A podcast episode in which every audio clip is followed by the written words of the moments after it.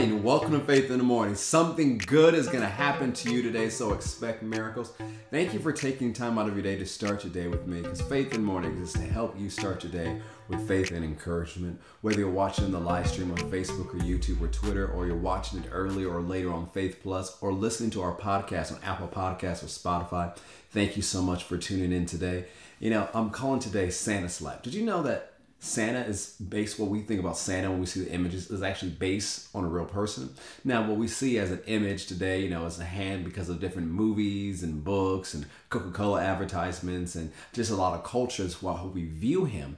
But Santa Claus is actually based on a real person who lived almost 1800 years ago. We refer to him as Saint Nicholas. He was a bishop who was from what is now called modern day Turkey, and he was known for being a stickler for the Trinity, the Father, the Son, the Holy Spirit. He was known for his generosity, his stand for justice. He was a believer. He was a follower of Jesus in the early days, even before Constantine's conversion. Now, one of the interesting things, is many different stories about him. Some are true, some are legend, and people say, well, does this really happen?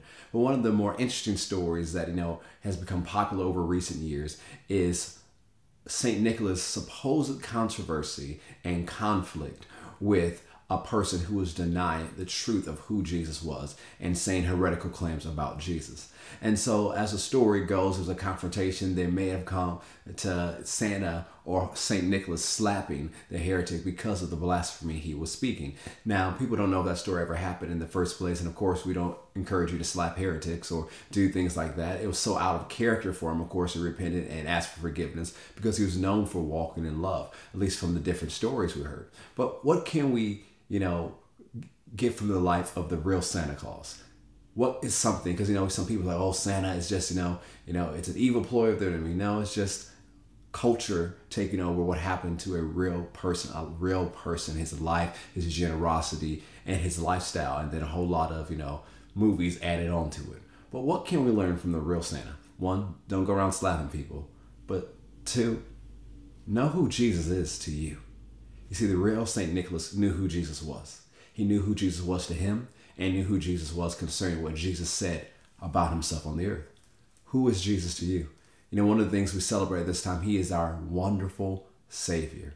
And one of the famous scriptures we read during this time is Isaiah chapter 9, verse 6 and verse 7.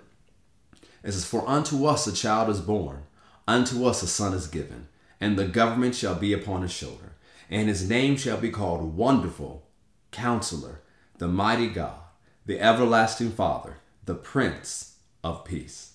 And of the increase of his government and peace there shall be no end. And upon the throne of David and upon his kingdom to order it and to establish it with judgment with justice from henceforth even forever. The zeal of the Lord of hosts will perform this. Simply today, know who Jesus is to you and thank him for it. He is our Savior. Yes, He saved us from our sins. He saved us from hell. He saved us from wrath. But I don't know about you. It's like He saves me from something. He saves me from me. And that's a good thing. He saves us from something every single day our own issues, our own mistakes, our own thoughts. He's a wonderful Savior. He's our healer. He's our provider. He's our soon coming King. He's Jesus. Remember who He is in the midst of the business of this day and this time. Remember who Jesus is to you. Have a great day. Expect miracles. I'll see you tomorrow on Faith in the Morning. If you haven't already, go ahead and subscribe on YouTube or Apple Podcasts or Spotify. And tonight, join me for a special message during Midweek Experience as we continue our Advent series. I'll be streaming all of our Faith Christian Center and Faith Plus platforms. God bless.